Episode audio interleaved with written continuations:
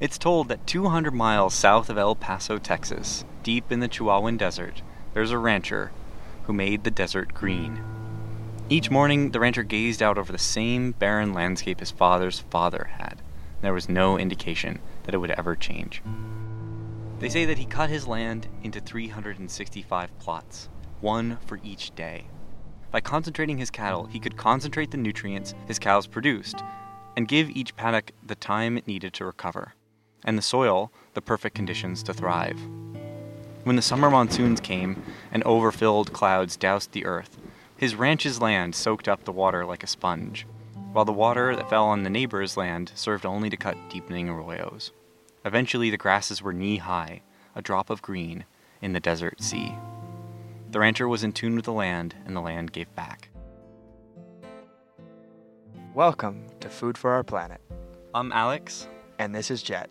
I'm from central Idaho. Growing up near many farms, I experienced firsthand the less than ideal and often harmful aspects of farming and ranching, from excessive pesticide use to backbreaking, thankless labor, and the mistreatment of animals. So, when I heard about this story, this El Dorado, I had to investigate.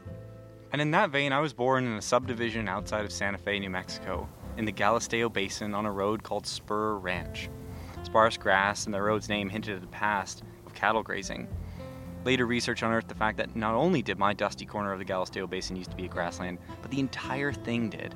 A horizon bounded by mountains, domed by the blue sky, and filled with swaying grasses. It was lost as overgrazing and an expanding railroad pushed the ecosystem too far, leaving it broken beyond repair. In the 60s, this land was sold to an oil company and then cut into the subdivision where I was eventually born. If that fairy tale is true, that with smart cattle management, even the desert can be made green, then theoretically, we could take the quarter of degraded land in the US, like that of the Galisteo Basin, and return its productivity for both human and animal use. It could also allow us to reduce how much new land we burn to make way for pasture. Land like 4.8 million acres of the Amazon rainforest that went up in smoke in 2021. Why stop there? If it's possible, we could transition agriculture, which uses a rightful 38% of the land area and 70% of the fresh water, from a degrader of land to a land restorer. We could grow food and protect important biodiversity in the process. So, who is that rancher in the Chihuahuan Desert? Is there any more that we can track down about it? And how can we find him? Regenerative agriculture is working in harmony with nature to repair, rebuild, revitalize, and restore ecosystem function. This is Gabe Brown. He's at the forefront of regenerative agriculture. He's consulted on over 33 million acres of land. He even wrote a book on the subject. If there's anyone who could help us understand regenerative agriculture, it's Gabe. So I asked Gabe how he got started farming regeneratively. I had four years in a row no crop income where I lost all my crops to hail and drought. I was 1.5 million in debt, but I started to notice a change. For context, in 1991, his father in law sold Gabe this ranch, and it was almost all he had. Then, in 1996, hail ripped through the wheat, and within minutes, no salvageable crop remained. Another blizzard and a drought made it an extremely dark time, but a gleaming light of hope cut through his darkest hour. I started to notice I had earthworms in the soil, started to notice more birds, more life return into the land. And the only way I was able to work my way out of it was by focusing on working with nature instead of against her. This key insight, something so cliche it seems ridiculous, underpins all of what Gabe has accomplished. You know, if you can picture the bison moving across the Great Plains and you had elk and deer and then you had predators and everything else, well, it's not much different on our ranch. But instead of bison and elk, you have beef cattle and you have sheep and you have hogs and you have chickens. But the key component, the thing that makes this ecosystem tick, movement. You have to leave a long enough rest and recovery period so that that plant fully recovers and can proliferate and build strength into its root reserves. Gabe rests his pastures for 12 to 15 months by utilizing high density grazing, exactly the same kind of thing those bison did on the Great Plains. Gabe is able to keep his grass healthy. So his herd of cows spends a day or two in a tiny paddock and then doesn't return to that paddock until over a full year later. But allows much more production, allows greater profitability, allows much healthier soils, greater carbon sequestration, better water infiltration, and better nutrient cycling. You know, the benefits just keep compounding positively. So we're moving them every day for the vast majority of the year. And this is how Gabe actually does the magic he does. It's about allowing the soil to hold nutrients in the roots and giving the grass time to recover. Restore ecosystem function, beginning with all life in the soil, moving to all life above the soil. In short, cows, pigs, and chickens replace the historic grazers, the bison, the deer, and the prairie hens, and the rancher replaces the predator pressure which keeps the system in motion. All this in service of the smallest component of the system, the soil, which provides the nutrients for the grass and the cows. What Gabe noticed is that soil health is key to everything. Let's go learn something about soils. My name is Anna Gomes, and I'm part of the Soil and Environmental Biogeochemistry Research Group here at Stanford. Quite a, a mouthful. Anna is what laymen refer to as a soil scientist. And after three years as a PhD candidate at Stanford University with three published papers, this is exactly who we needed to talk to. As a non-soil person, can you explain to me how soil works? For sure. So, soil is alive, um, and we think about it in terms of this dynamic living thing. So, in one teaspoon of soil, there's actually over a billion bacteria. To put that into context, that would be as if the human complexity of a place like India, all the millions of interactions, bumping, churning, moving, sleeping, eating, reproducing, all of it is crammed into a spoon. If this network is poor or doesn't exist, then the whole system starts to fall apart. And when you spray pesticides and herbicides, as conventional agriculture tends to do, you poison the soil. Do it enough, and this dynamic living thing becomes dirt. I would love them to make a Pixar movie of a soil ecosystem, right? Because people really think it's this dead thing under their feet, you know, but it's much more than that. So much more indeed. And in the same way that Horton heard Who, we need to turn our ears downward and listen to the soil, a symphony in every gram. So, let's find a ranch and see how they're putting these principles to use. We turned off the two lane onto a dirt road packed like clay by record rainfall. Green grass painted a thousand textures, streaked with orange and purple wildflowers, worked its way all the way up the steep walls of the valley. Imagine driving into the old Windows XP background, the green one with the windmills, but a little later in the year. That's what TomKat looked like. We got out of the car and met Mark Biaggi. I came here in 2017, and I'm currently the ranch manager. I like to joke that I grew up on a grass based dairy that was so backwards it was ahead of the curve. Mark has seen agriculture from almost every perspective, from his current position here at TomKat to the more conventional, with ag giants like Cargill and Foster Farms. Mark took us up on this hill, and overlooking the beautiful TomKat, he showed us just how magnificent this ranch was. So when they put the first grazing plan together here in 2010 with Point Blue, That's the scientific accounting firm that TomKat uses to track progress and share their results with the world. they cut their property up into 75 pastures to monitor. And they went across the pastures trying to detect native grasses, excuse me, perennial native grasses. And out of the 75 pastures, they only found them in eight of them. They started moving the cows. Two years later, in 2013, when they resurveyed, and again, we're talking just detection, 55 out of the 75. No planting, no mowing, no spraying, no nothing. Move the cows. So move the cows, let the plant recover.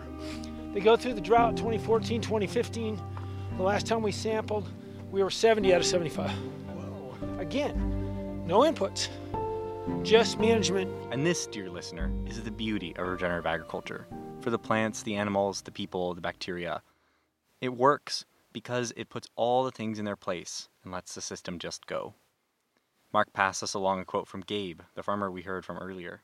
And Gabe talks about the fact that he used to wake up every morning trying to figure out what he was going to kill, spraying and disking and all that, right?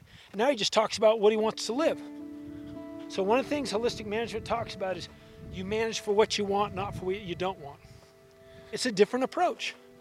And this approach, waking up wondering what you want to live, has led them to healthier plants, a healthier farm, and healthier food. As for our largest problem, climate change and high atmospheric carbon, nature can fix that one too. But to Mark, the most important thing is water. Carbon sequestration is, to me, is this big sexy thing that everybody wants to do. Well, carbon is only one part of all the circles that make up the environment. And for me, it's always been water. Water is more important because you don't sequester carbon without photosynthesis, and you don't have photosynthesis without water.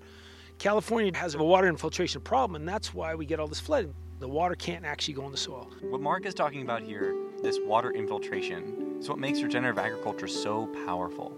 Healthy soils hold on to water. Dirt, not soil, is a raincoat. The water just beads up and rolls off.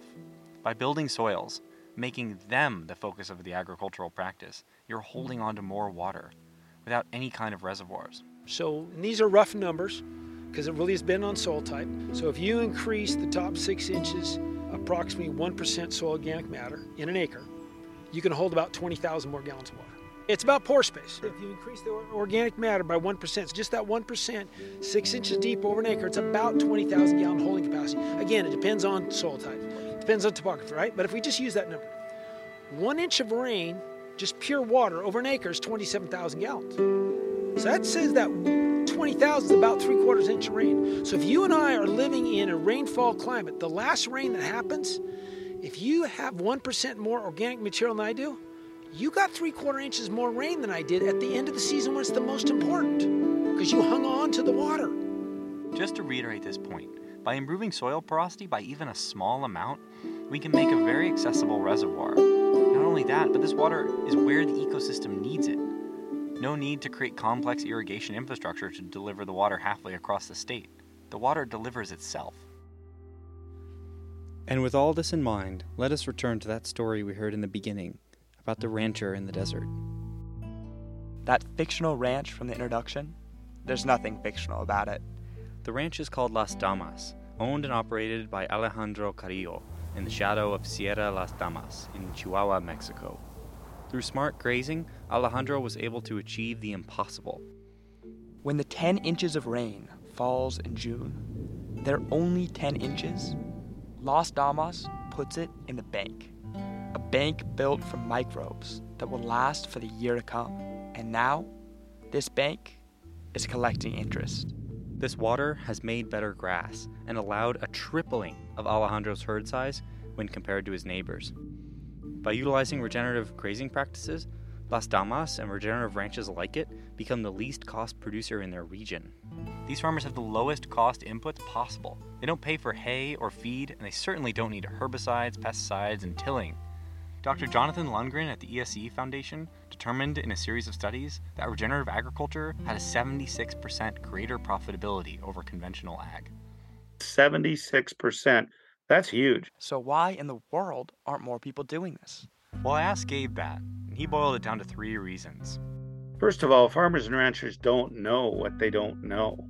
It's not being taught. The agronomists certainly aren't teaching them. You're not going to learn it from your fertilizer dealer or your chemical dealer or the equipment manufacturer because it'll negatively affect their income stream. Fear of the unknown is another. They didn't grow up doing this, so why would they change? It's not easy to go risk your equity every year, you know? The other thing Gabe identifies a current farm bill which isn't conducive to change. But these are all things that we can do something about. A better farm bill is in the works and could use voter support. Educational opportunities are improving, and the word on regenerative agriculture is getting out. This podcast is one small part of that trend. As for fear, ranchers are tough folk. They are up for the challenge, especially as people blaze new trails or drive old trails back to the land. We share this planet with all the life we ourselves depend on for survival, and the path forward is not one that abuses it. Regenerative agriculture seems to provide a path towards a solution. By thinking about the land we are actually on and designing relationships that sustain it, we might just be able to make our world a better place. Food for the Planet was written and produced by Alex Strong and Jett Carruth. Special thanks to Laura Joyce Davis, who taught us literally everything we know about audio. And to our wonderful interviewees who shared their time and knowledge with us so that we might understand and share. More information on them, as well as the sources we used, can be found in the show notes. Music by Blue Dot Sessions, and episode art by me, Alex Strong. This is Food for Our Planet. Thanks for listening.